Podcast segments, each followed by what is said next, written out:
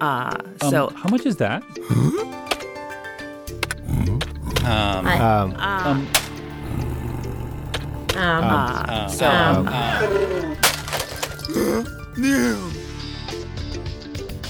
Hey, everybody, welcome to the Podcast Editor Mastermind Show, where we get into the business of podcast editing, not just the tech. I'm your host of the evening, Jennifer Longworth, and above me we have. Carrie Caulfield Arick of YayaPodcasting.com. Check out my shop at YayaPodcasting.com backslash shop. And uh, the bottom corner, we have. I'm Daniel Abendroth of RothMedia.audio, and I, I don't have merch to push. No, but you and our special guest above you ha- have. You're twinking, you're twinning. Twinkies, twinning. Anything but a Yeti. And that special guest is the one, the only Mark Deal of lots of things Podcast Atlanta, Podcast Guest Academy, Podcast Editor Conference. Uh, All- he's, he likes podcasts and podcasters. A- And, and I'm also a model for podcast shirts. I'm a model for podcast shirts that you can get at Carrie's link, the yayapodcasting.com slash shop, if you like the shirt. So, Mark, welcome to the show. Jennifer, thank you so much for having me. This is great.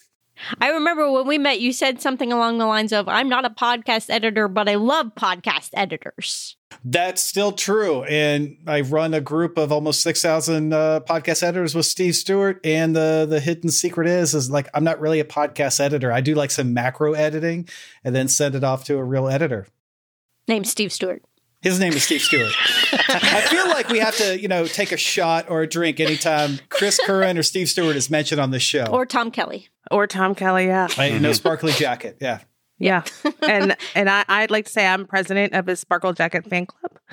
So He has three. So, so maybe you can wear one Yeah. and be an entourage. Be I a Tom, uh, Tom Kelly uh, double. I should get a pink Sparkle Jack. Tom Kelly for watching. Uh, we'll be in touch. Yeah. Paula Jenkins of Just Busters has one. And at She Podcast, we're all like, Do you know Tom Kelly? And she's like, Why does everybody keep asking me that? We're like, It's the sparkly jacket. So shout out to you, Paula. Also, sparkly jacket. Okay, so anyway, we're here to talk about business plans and business models and businessy business type stuff. So, Brian, go ahead and throw your question up. What is the difference between a business plan and a business model? Let's just go ahead and get that determined because when I went for an SBA loan, they wanted to see my business plan. And As you should. Yeah. Well, yeah, As- well, I didn't have one. well, So I'm like, I don't know what to give you for this. right, right, right. So I, you know, got connected with somebody. Well, first, I'll start off by saying I, I co founded a company and we wrote about a thousand business plans over a course of five years. And one of the reasons you have a business plan is for an SBA loan. And, and business plans are valuable. That being said, I'm finding a lot in the, you know, the online entrepreneur space and certainly in the podcast editing space where people are trying to start their own podcast editing business. They're really trying to figure out where do all the pieces of a business fit in. So instead of writing a big, thick, 30 page, 100 page business plan document because you know what you want to do. You're just documenting these are the things I'm going to do, projecting your financials so the bank will give you the, the SBA loan. I propose a, a, a business model map. So it's it's almost like you're you're traveling to your favorite conference, say like Podfest or Podcast Movement, or maybe even Podcast Editors Conference. And you you have a choice. You could fly, you could drive, you can you know take the interstates, you can take the back roads, but you need to have a destination, and you want to understand where the things are between where you're at now and where you want to be, whether it's a gas station, the airport, the Uber ride, everything. And so that's the the purpose of the the business model uh, map that uh, that I propose. On one page, you have all the elements of a business plan. You don't have to write many many pages. It all fits on one piece of paper, and then you can strategically map out where things fit in. Nice. Just a basic overview, and then we'll put the pieces together later. Or as they come, they'll just fall into place. Also, like kind of like one of those puzzles I, I do with the old folks at the old folks home where you can see the puzzle piece cut out so you kind of know where it goes it's not a blind puzzle but it has the outline and the little pieces and everything can And it'll definitely stand out if a piece is missing, right? yeah And Yeah. that's the whole point of this. I mean, there's a lot of times that people have uh, discussions, especially in this online space. Everyone focuses on, on you know, marketing and sales. Carrie, I know you're a big fan of branding. Uh, uh, so people talk about it, but they forget some of the elements of such as the activities and the resources. So it's those puzzle pieces that are missing when you look at the map. Like, what's this big hole over there? Oh, don't look, don't worry about that. But I've got this great, uh, you know, sales marketing engine. Yeah, but what what about this over here? So that's why I like the the, the map, and I, I do love the analogy of a of a jigsaw puzzle.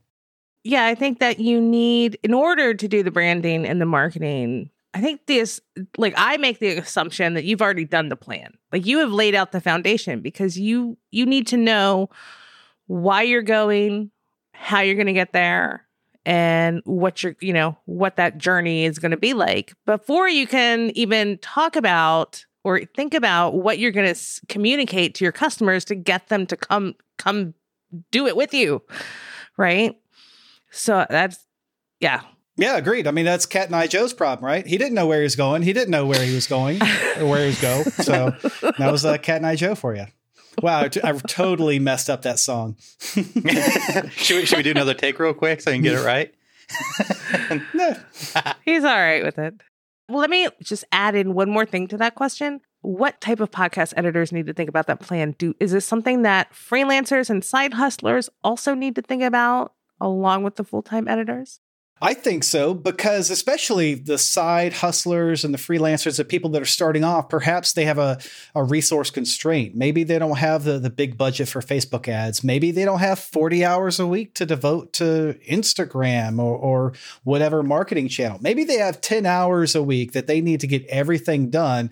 And having that map, you can plot out everything that you need to do whether it's it's marketing whether it's actually editing podcasts whether it's uh, servicing the invoice and making sure your, your bills are get paid so again i think the one page map is is relevant to to anyone whether they're a freelancer or an individual starting off in the podcast editing space or maybe even someone who has a team the, of, of editors that do the, the shows for them, or somebody that wants to branch out into other areas of the podcast production space beyond just editing. At what point? I mean, I, I know my answer to this, but I didn't do a business plan until I'd been editing for two years and then wanted the SBA loan. Ideally, when should you do it? The business plan or the business model? I did just get them mixed up tonight. well, I didn't do either one. So, Right, right. kind of, yeah, I didn't do a business plan. Like, plan is what I mean with the SBA Yeah. loan. Do you need one of those unless you're getting an SBA loan, or do you just Yeah, we'll go ahead and talk about business plans first because that's what everyone thinks of is a business plan. And this is coming from somebody I, I made a living of, of writing business plans, uh, you know, almost a thousand of them. I think you need a business plan if you are seeking venture capital funding uh, because they want to see what their return on investment is. I think you need a business plan if you're going to a bank like an SBA loan because they want to see what their risk of uh, of putting this loan together and servicing Can this I loan just for you. Yes. Pause for so uh, when we say SBA, we're talking about the Small Business Administration. They offer loans to small businesses. So I just want to clarify that that's Yeah, and I was buying a studio. That's why I was getting a loan. yeah. So Okay, now continue, Mark. Yeah. and there's there's a few other reasons. In fact, I was doing business plans for foreign nationals that were wanted to come into the U.S. and, and start a business. So we were writing business plans specifically for immigration purposes, which was you know a, a pretty uh, niche market there. Uh, so that's what you need for a business plan and why you would need a business plan. But I don't think that somebody. I do think it's a good process to plan out and map your business, but I don't think going through the the 30 100 pages all the five year financials which are all fiction by the way. Uh, it never pans out the way that anyone plans it. Uh, so why do it? You know just map everything out on one piece of paper and then that way you can look and see where your holes are at where the opportunities are at things that you need to strengthen uh, as well as give you an idea of where you can go. Cotton Eye Joe So how often should you go back and so once you've created the document, assuming how often should you go back and take a look at it and tweak and revise? I would think that it's really up to the individual. I would not say revise it every week. It probably doesn't hurt to have some type of regular review process, whatever fits an individual. I know a lot of businesses do a, an annual review process where they look to, see how different business units and, and, activities that they're doing, as well as uh, their growth playbook of what they're projecting in the future. That would be a good time to take a look at your uh, you know business model map there and say, oh, am I doing all these things? Oh, I've really excelled in this region. I, you know, this piece over here really needs to be strengthened up. What can I do there? Oh, there's potential partnership opportunities that I didn't think about a year ago that now I'm set up for. So it really depends on the person. Perhaps annual uh, is a good process. I would steer clear of doing it every week because you can't be strategically thinking every single day. You got to be tactical. You got to actually get the work done. Uh, so plan the time to be strategic you know, maybe at, a, at an annual process or when you're starting out. So put something together you're starting out and then a year later come and revisit it. So it really depends. Yeah, I was kind of wondering as far as getting started, is this one more thing that'll help you get started?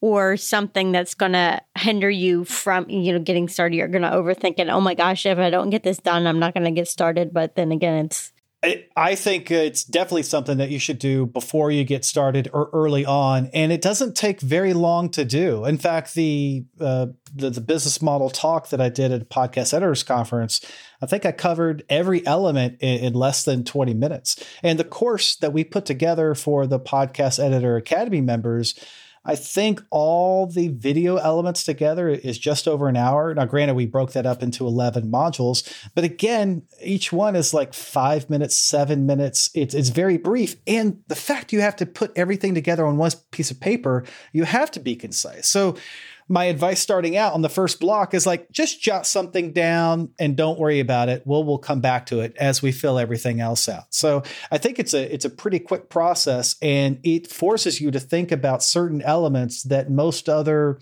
uh, you know people and processes and things online don't uh, don't really talk about, such as you know your cost structure and and activity resources and how you're actually going to serve your your customers. A lot of it is just marketing funnels, marketing funnels.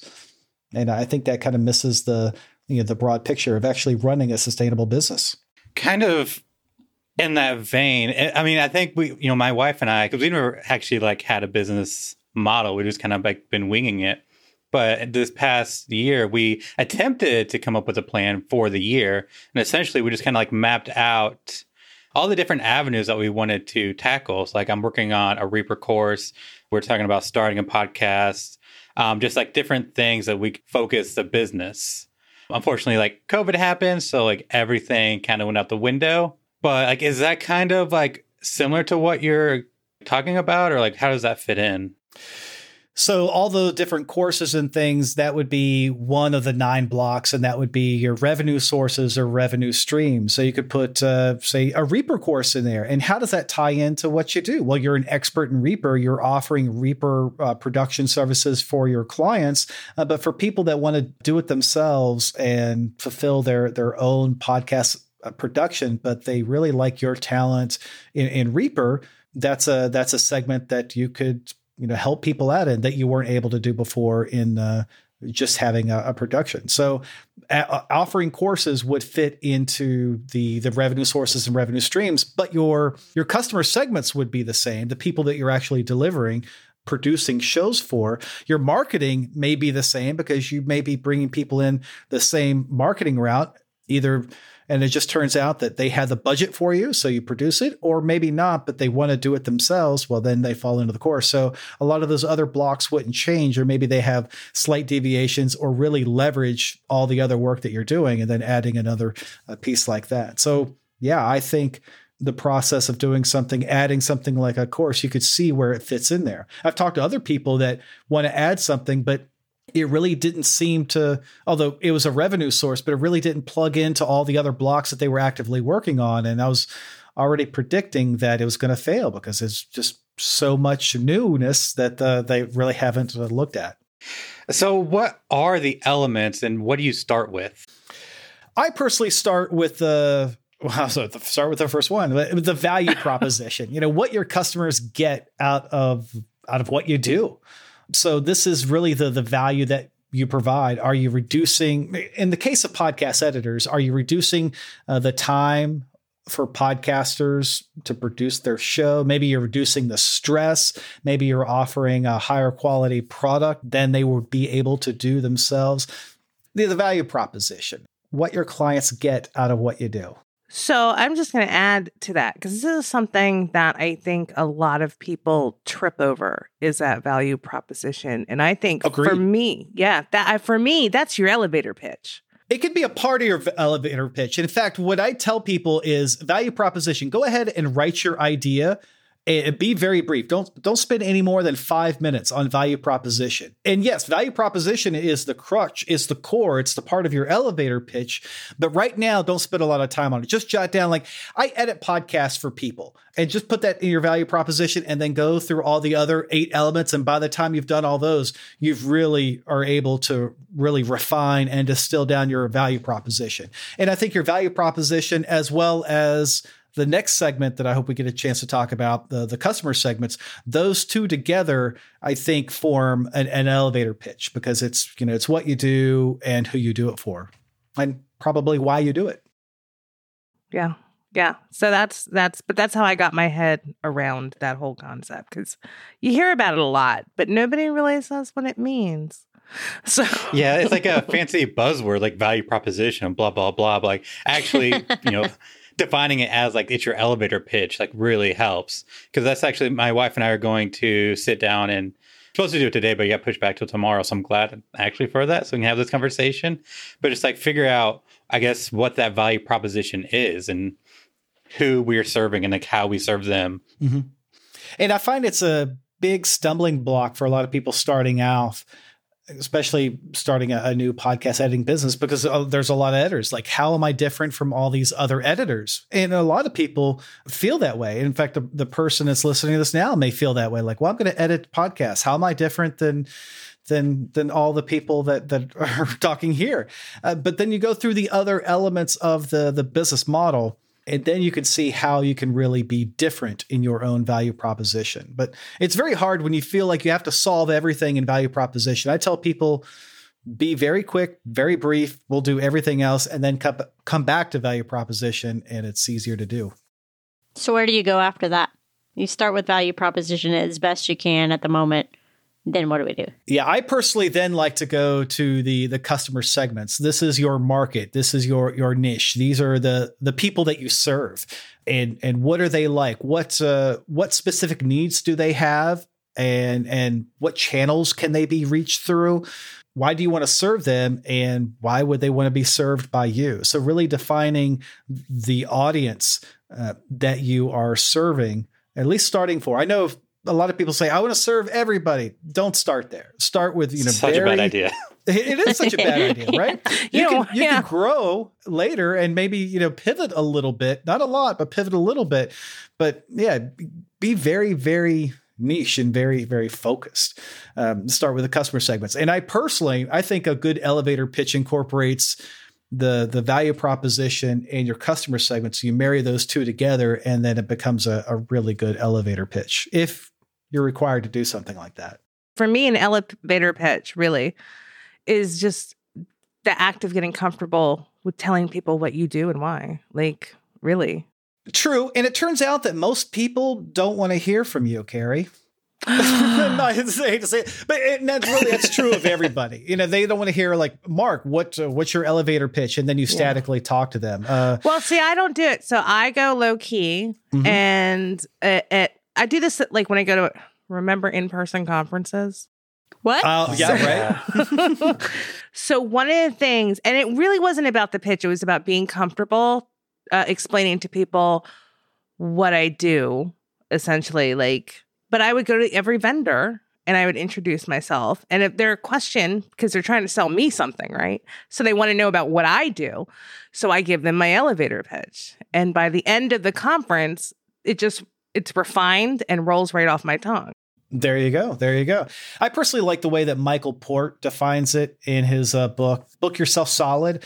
He he hates elevator pitches. He calls them the uh, "who and do what" statements. And I kind of break down how you know this elevator pitch or the who do what statement is a combination of your value proposition and your customer segments. Uh, for example you know i help single mothers sound their best while expressing their frustrations on podcasts. Well i've talked about two elements of a value proposition as well as my my customer segment. And that way it really helps identify people that not just what you do but who who you do it for. And I think that helps. You're like, oh, you know, I know somebody who's a single mother. Uh, you know, maybe Mark, you'd be a great editor for them. Now, granted, I'm not. Just an example. I love that. I do, and I, and I think really that what that does that that exercise at like conferences for me, or just being talking about it with people, practicing that pitch. It's just me getting comfortable with uh, and and being clear on what I do. It helps me clarify it personally, so then I can communicate it in other ways to to potential customers. So, could an elevator pitch also keep you focused? I guess in a way. As an example, I started a nonprofit a couple years, like several years ago, and we came up with like our mission statement, which essentially is kind of like an elevator pitch. So essentially, like you have your mission statement. So if you like something comes up, like is that something we want to pursue? Well, does it fulfill our mission statement in your business? Like if you've got like all these ideas that you want to like do, like does it fit your, you know, your elevator pitch, your business model? and that way you're not getting distracted by all these different things and kind of kind of focus on like what works or like what will get you to your goal. Right. Yeah, I'd agree with that. A mission statement, a mantra, the this elevator pitch, the combination of a value proposition and customer segments, uh, the who do what statement. I think all those to, to be able to to simplify it and really distill it down into like seven words or, or less. If you're able to do that, is is really powerful. As long as you still stand out with as few as words as possible. And I, I, think that's great. That way, not only you know what you do, but other people know what you do too. And I think we're, you know, kind of going through this and thinking about this because I think this really does hang up editors doing business. I really, they really get stuck on this part. And so I know there's a lot of other stuff to get to, but like these things that are this value proposition. Mm-hmm. You know, you're saying be quick, and and I am I am down with that. I'm like, don't put a lot of thought into it. But I think it does really get hung up. But you're gonna go through it and then come back to all these other things, and it's gonna you're gonna expand on it later. So right. And saying. they all kind of surround the value proposition. So then when you come back to the value proposition, it's going to be so much easier because you have uh, such a clear idea of what you do and what you don't want to do. And, and knowing what you don't want to do is as important, perhaps more important than knowing what you want to do. So then what happens? Then what's next? So we know our value proposition. We know where we're about. We know who we're working with. So you got your value proposition and your customer segments. There's the the channels. This is essentially the sales and marketing. Are you going to do outbound sales or inbound marketing? Are you going to use you know, social media? There's tons of different channels to, to, leverage. But basically, how are you going to reach your your customer uh, segments, essentially your market, and then convert them into uh, into paying clients. So that's a that's a big step, and there's lots of little strategies and things to do in there. But a lot of people focus on just that one thing, and I'm saying, hey, it's it's just one box. It connects your value proposition to your to your market, your your customer segments, your your ideal clients, and that's just that that one block. So you said something in the Podfest talk that I found really powerful. Oh, tell and me what that was. was. that was pick one social media channel Oh, one, just yeah. one. Yeah. Yeah. And, and I think that is fabulous advice. Pick one, get to know it, work it, make it work for you. And then before you add anything else in, master that one channel. And, and I think that was the best advice I've heard in a long time in terms of social media. Thank you. I follow that myself because I'm not on a lot of social media platforms, but the one I'm on, I uh, I'm there. So you know, people can find me on you know Facebook, LinkedIn, and Twitter. Now, granted, I don't spend a lot of time on Twitter nowadays, but I, I used to be fairly Smart. active there. For uh, yeah, it's become a bit, bit of a dumpster fire. yeah, uh, but and those are you know, the places where I, I, tell people to find, and usually it's it's Facebook since I, I run all these uh, these Facebook groups. But and I'm not really good at that. I don't consider myself myself a social media expert uh, because I'm not a social media expert, but some people consider themselves social media experts. Like, great, maybe they are a good resource or a partner to, to work with if that's something I need. And I like how, like, so far, the order of it is very logical because by the time you decide, like, your marketing channels and, like, you know, picking that one social media, you need to know who your customer is because you don't want to, like, get focused on one social media net, uh, platform whenever your your target customer is on something completely different. Exactly. Like uh, a past guest you had on the show, Chris Hines, when he talked about his customer segments, he likes dealing with, uh, you know, with like you know, sports and entertainment uh, type uh, podcasts. And then he talked about his marketing channels. He's big into social media, and he talked about his his hat his use of hashtags and things like that. That's it's narrowing down more on the strategies on, on channels to connect his value proposition as customer segments. But that's just one block in channels. It doesn't talk about how you serve people, how you communicate with them, how do you uh, partner up with other people to do more. So, where in these blocks is what you do? Like, this is why I'm doing it and who I'm doing it for and how I'm getting my message out. But how do you address like what you actually do? Or do you address what you actually do? That's that's back in the original value proposition where we start there and we finish there. That's uh, what your customers get out of what you do. Now, it's not like I edit podcasts. It's like I make people sound better on podcasts.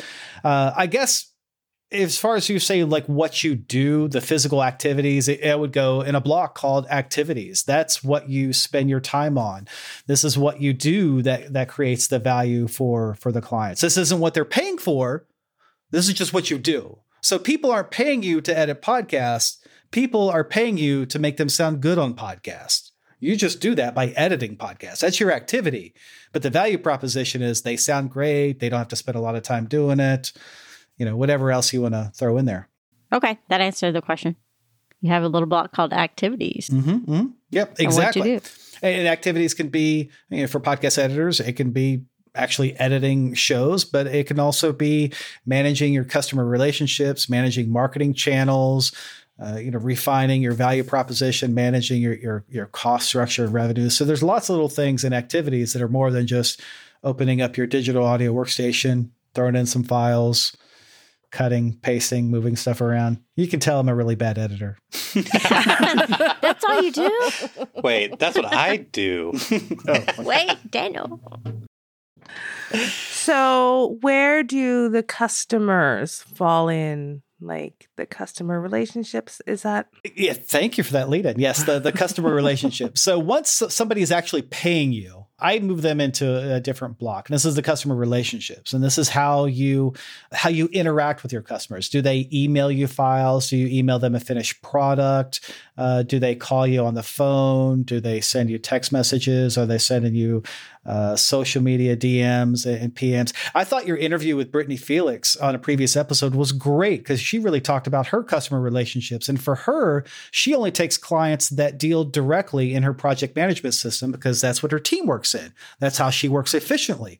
So she's really narrowed down how she wants to service her customers and what relationships that she wants to have. People don't call her or email her. They all have to fit inside of her project management system. Now, some people, you know, need that uh, additional hand holding and maybe you offer that level of service. And I know there's some editors that will do the same job, the same editing job, but depending on the level of service that you want, uh, you may pay twice as much. Nice. That's uh, more to consider like how to do my pricing structure because there uh, there are clients who I know that on Tuesday I'm going to edit their episode. It's going to be there. I'm just going to upload it. I don't have to do any hand holding. They don't ever ask questions except for, "Hey, are you invoicing me or what?"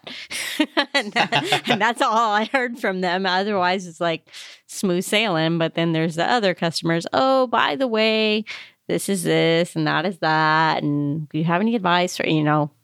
So I should yeah. And, and, I personally think that's okay because a lot of those clients that are certainly at the A game in their field and their niche, and they know they need that additional hand holding, they may say, Jennifer, I really need to be able to uh, to email you or to, to, to call you. How can I pay for that? And maybe you have a level of service where like, well, if you're at this platinum level or bronze level or or KY level, you know, because of KY production. Uh, uh, then you pay this level, but then you have access to a booking link, and then you can control that. Uh, Well, you have to book me during our uh, regular business hours. I need 30 minutes notice. Maybe I need a day notice. Again, you can control that, and depending on their level of service that they pay for, you can kind of ration off your customer relationship, even though you're doing the same activity otherwise. You know, say it's editing a show. And that's just one way that you could drastically change your own podcast editing business model by just tweaking one box. And that's why I like the idea of putting everything together in a model on just one piece of paper, because then you could see, tweak this, move this over here. Uh, I haven't connected these two pieces, but if I do this differently than these other people, then I'm, I'm totally different. I like that. That's a good way to visualize it. Mm-hmm. So after customer relationships, what else is there to consider? What else is on that model? Well, we've already spot, uh, and that's all on the, I would say, like the right hand side of the model. Then you need to talk about your revenue sources because you've talked about the the value proposition and the customer segments and all, basically servicing the people. But then you want to talk about, you know, what are they paying for? And this is where you go into, you know, are, is it a monthly retainer? Are you paying per episode? Do I want to segment on different services? Do I want to offer courses like a, a Reaper course? So all the things that you're going to to charge money for would go in that that revenue source sources. And then that's all the uh, the external facing part of the business, right? That's what the client's perspective of your business is. That's the value that you create. And but there's a whole other side of the business model that talks about your internal perspective and your your efficiency. No, no, I'm just like thinking like how like this web kind of works together because like you have your revenue sources. Like, how does this revenue source tie into your value proposition? Who does it serve? What channels do you market? It just like all that. It's kind of visualizing what that connection is on your on all the boxes. Exactly, because people aren't paying for what you do; they're paying for what they get and they are paying for that. If you can maximize that value gap, meaning like let's say you do a job for uh, two hundred dollars, but it's it's worth a thousand dollars. You know that's a value gap of, of eight hundred dollars. So every time a client can pay you that two hundred dollars, they're getting uh, a perceived value of eight hundred dollars. So every you know they're gonna they're gonna want to do that. So that, that's how you kind of frame your your pricing together for your your revenue sources is around value, not so much. Well, it takes me this time uh, to do it, and I want to make a, a, certain dollar per hour, and that's okay for some people that want to start off on the cost base. And back when we did the podcast editor survey, we saw that a lot of people were were kind of doing that, but once they hit about fifty dollars an hour. It was like a total another inflection because then people that were getting paid a, around 50 bucks an hour, they realized value proposition and how they can maximize that value gap. And then rates started going through the roof. So when you talk about value gap and and the perceived value the customer is getting, how do you really measure that? Like how do you know what that is? Uh, well, hopefully you really know your clients and you know your customer segment uh, pretty well and you can somehow quantify whether it's qualitatively in you know fuzzy warm buzzwords or qualitatively you know numbers and metrics and things like that. But you know if, if somebody makes a let's say they're a professional and they want to charge a uh, hundred bucks an hour say they're like a cpa or an attorney or whatever it is that they, they need to do eh, but it would take them like eight hours to do your job because they're not as efficient as you, nor would it be as as as good. You know, that's uh, that's a perceived value there of of eight hundred dollars. But it could also be uh, what the the marketing value of this is. Like, say you're doing a show for them.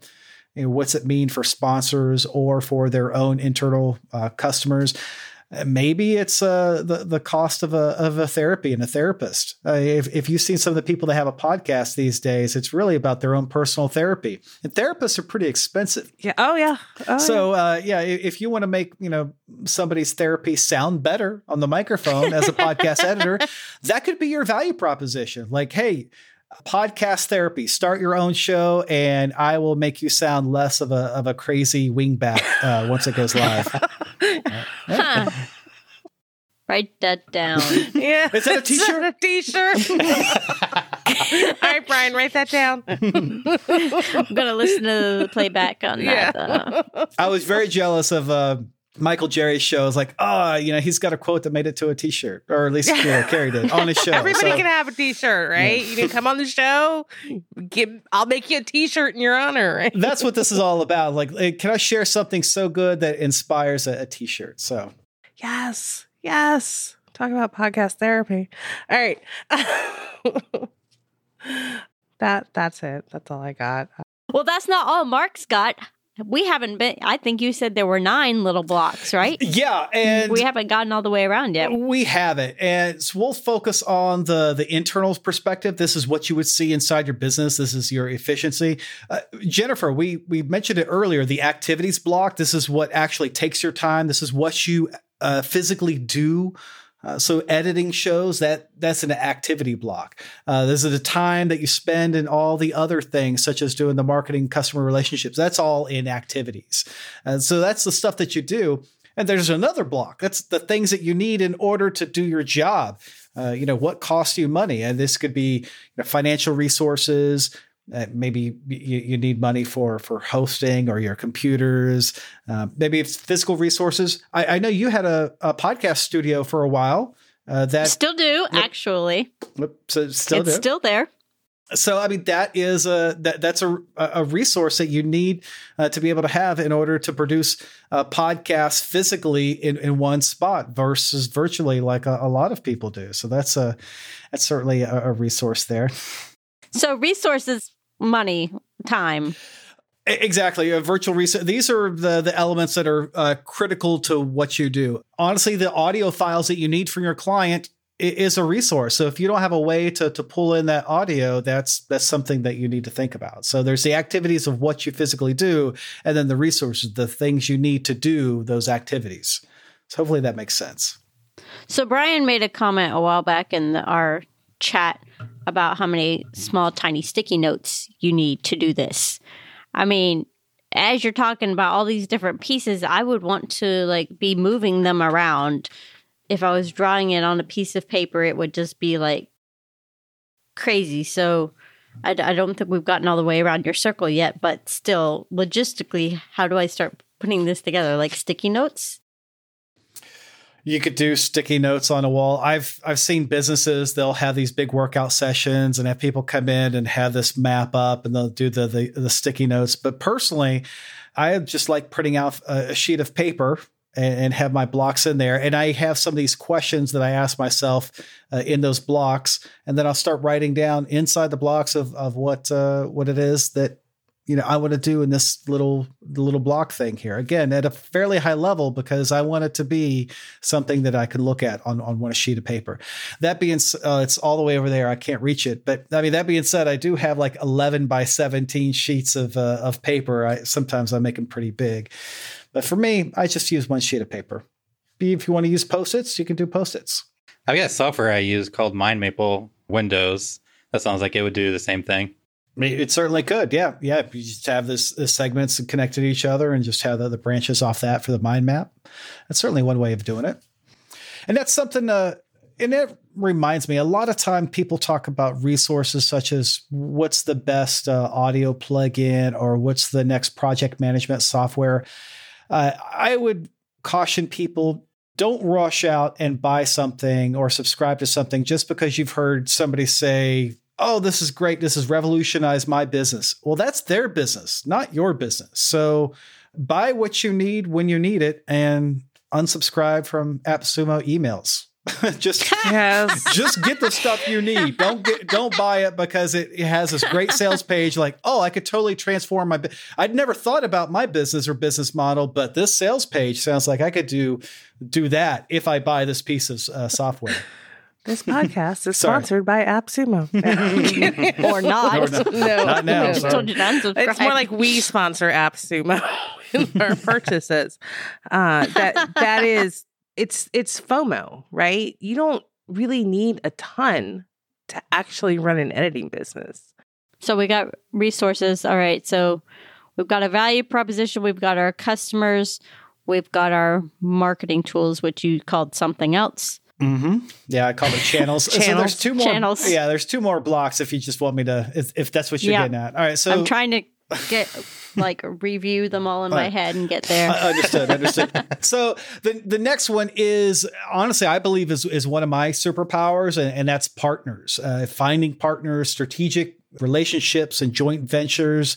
The ability to craft your own business model is great, but if you can find weaknesses and then be able to empathetically build somebody else's business model, whether it's an individual, another podcast production agency or editor, or a, big company draft out their model and see where they're strong, where you're weak, and perhaps reach out to them for some type of strategic relationship or joint venture, or perhaps they they just need to be a resource for you, or maybe even you be a resource for them, and that would make them a, a customer or client. So the ability to find strategic relationships and joint ventures through partners is is great, and that way you can get more information, some more connections and skills, uh, resources, or connections to other markets it's pretty commonplace in this online space for people to do these joint venture webinars.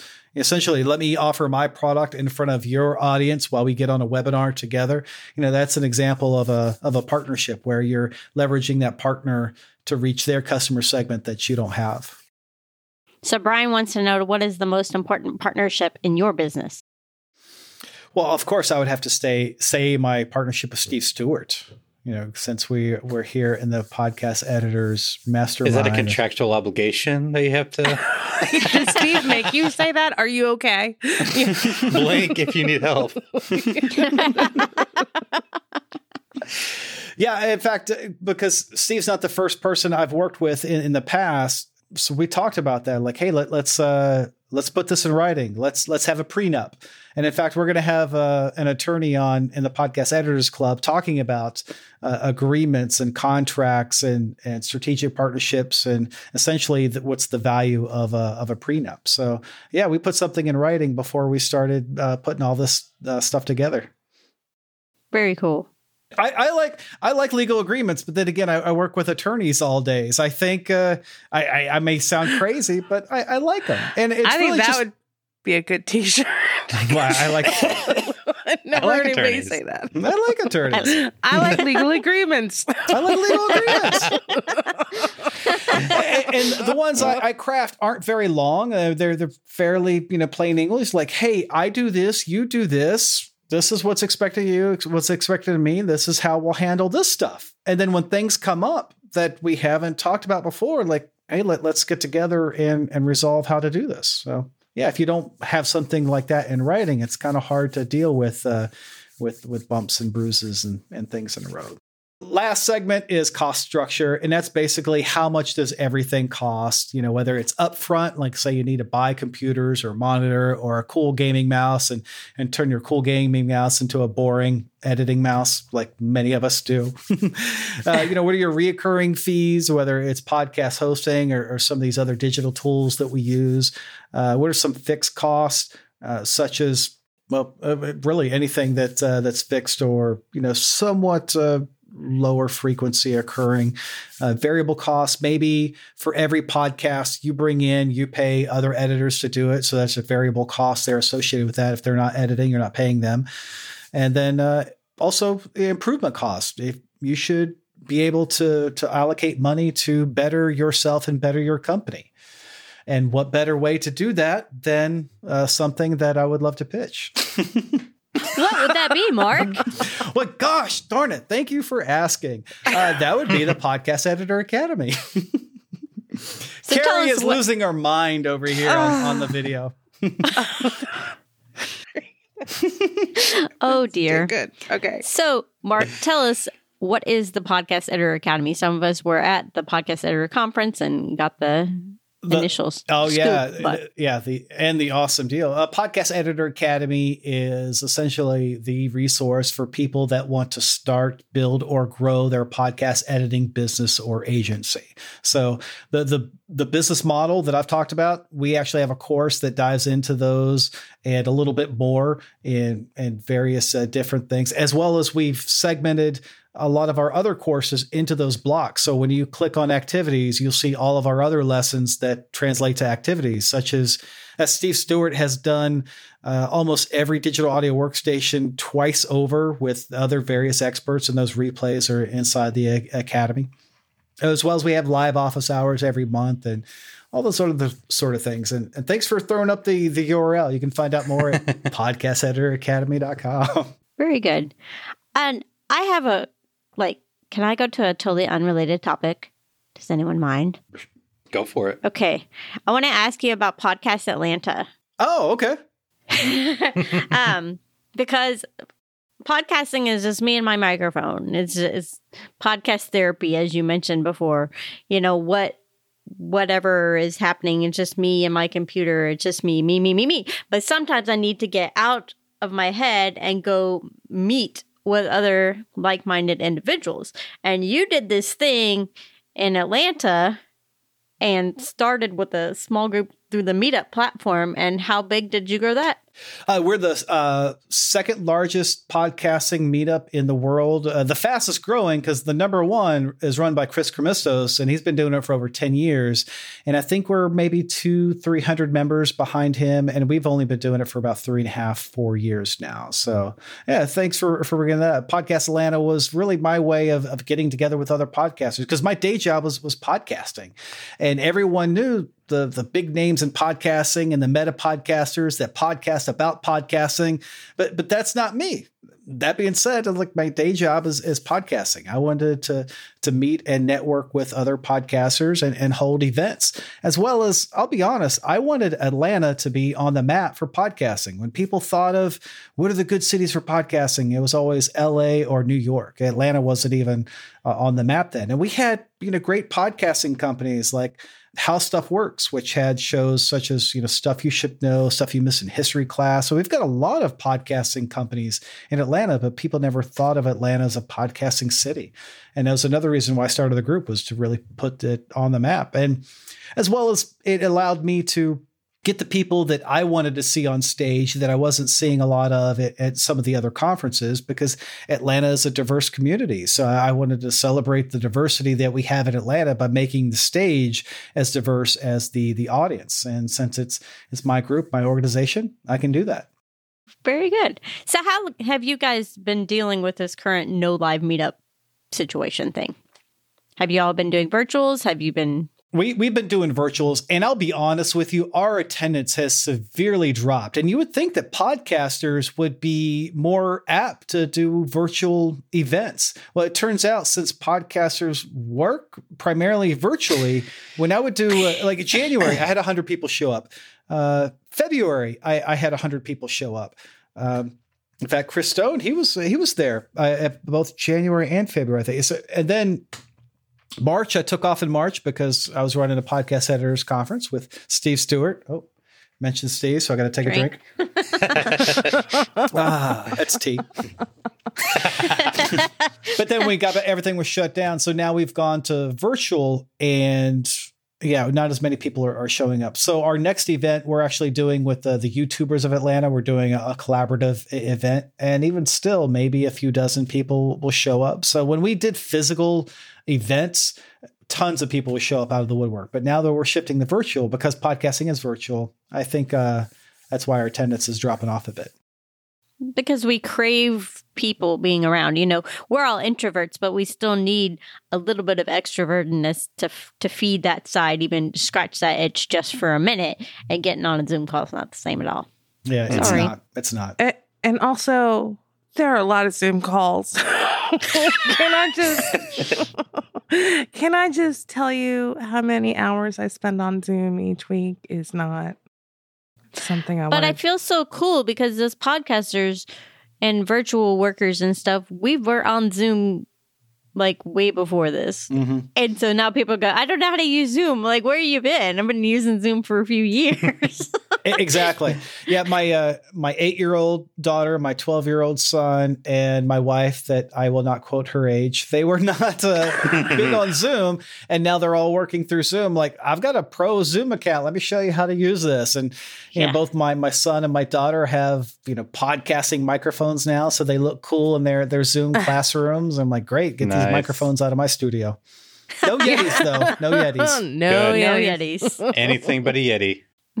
Yeah, and you can get the Anything But a Yeti shirt at yayapodcasting.com slash shop. There you go, Carrie. Thank you, Jennifer. Is there anything else that you'd like to share? Like where we can, well, share where we can find you. We know we can find you with the Podcast Editors Club.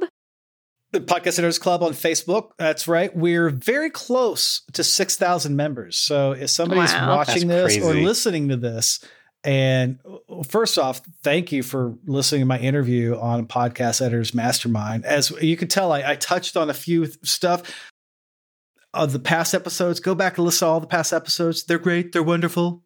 I was there for the first one. I got to take a picture. it was awesome. uh, Podcast Editors Club on Facebook. Uh, we're so close to 6,000. So if you haven't joined, please do. We'd love to have you. And, and you also, yeah, you have some some other place on Facebook. Oh, the, yeah, the internet. Oh, I saw you liked one The of the posts on the yeah, the internet. Yeah, I'm on the internet. Uh, I run a few. I run a few uh, Facebook groups around podcasting. So I run another one called uh, Podcast Guest Experts because before I started Podcast Editor Academy, I started Podcast uh, Guest Academy. My, my nice little soundboard. So I've got a, a Facebook group for for that for podcast guests. And I realize I probably shouldn't pull away from the microphone while I'm talking. I apologize, whoever is editing this, and for those watching. yeah, so I've got a few groups, but for as far as editing, I, I this podcast editors club is where it's at. Yeah, i agree It's a good one. It's pretty good. Yeah. It's pretty. It, it, it, you know, it's it's no yah yah, but Well, it's not just Busters. So let's go ahead and wrap this one up then. We've been with Mark Deal today. Thank you, Mark, for joining us. thank you, Jennifer. Thank you, Daniel. Thank you, Carrie, for having me.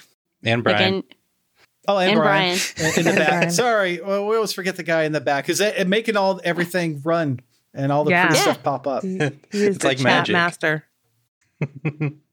So I'm Jennifer Longworth of Bourbon Barrel bourbonbarrelpodcasting.com. You can find me across social media at KY Podcasting. I'm Carrie Caulfield Arick of yayapodcasting.com. And you can find me at, at Carrie Arick on Instagram if you like that kind of thing. I'm Daniel Abendroth of rothmedia.audio, and you can find me ever, I think, at the Roth Media. And I'm Mark Deal. You can find me on Facebook inside the Podcast Editors Club. And he looks so cool with his shades. You folks who don't watch live or recorded, you're missing out on all these visuals this evening. Yeah, this Mhm. this has been great. And uh, you can find Brian Ensminger at toptieraudio.com and at Top Tier Audio on Twitter and Instagram. And Daniel, if someone wants to be on the show, what do they do? Just go to podcasteditorsmastermind.com and you'll see a link on the top that says be a guest. Click that, fill out the form, and we'll get in touch. Fantastic. Well, thanks again, everyone, for joining us, and we'll be back with you in a couple weeks. Who's our next guest, Daniel? Uh, Tammy Grable Woodford, and she is going to talk about using newsletters as part of your business. Oh, Ooh, I Yeah. knew that one. so follow us on Facebook, Podcast Editor Mastermind. Join our group. Follow us, then you'll like know the what's going on. to do all the things. Like, subscribe, leave us ratings and reviews. Right, Carrie? No. Do not. You need to put that on a shirt too. All right. Do not rate and review. That's All the right. T-shirt.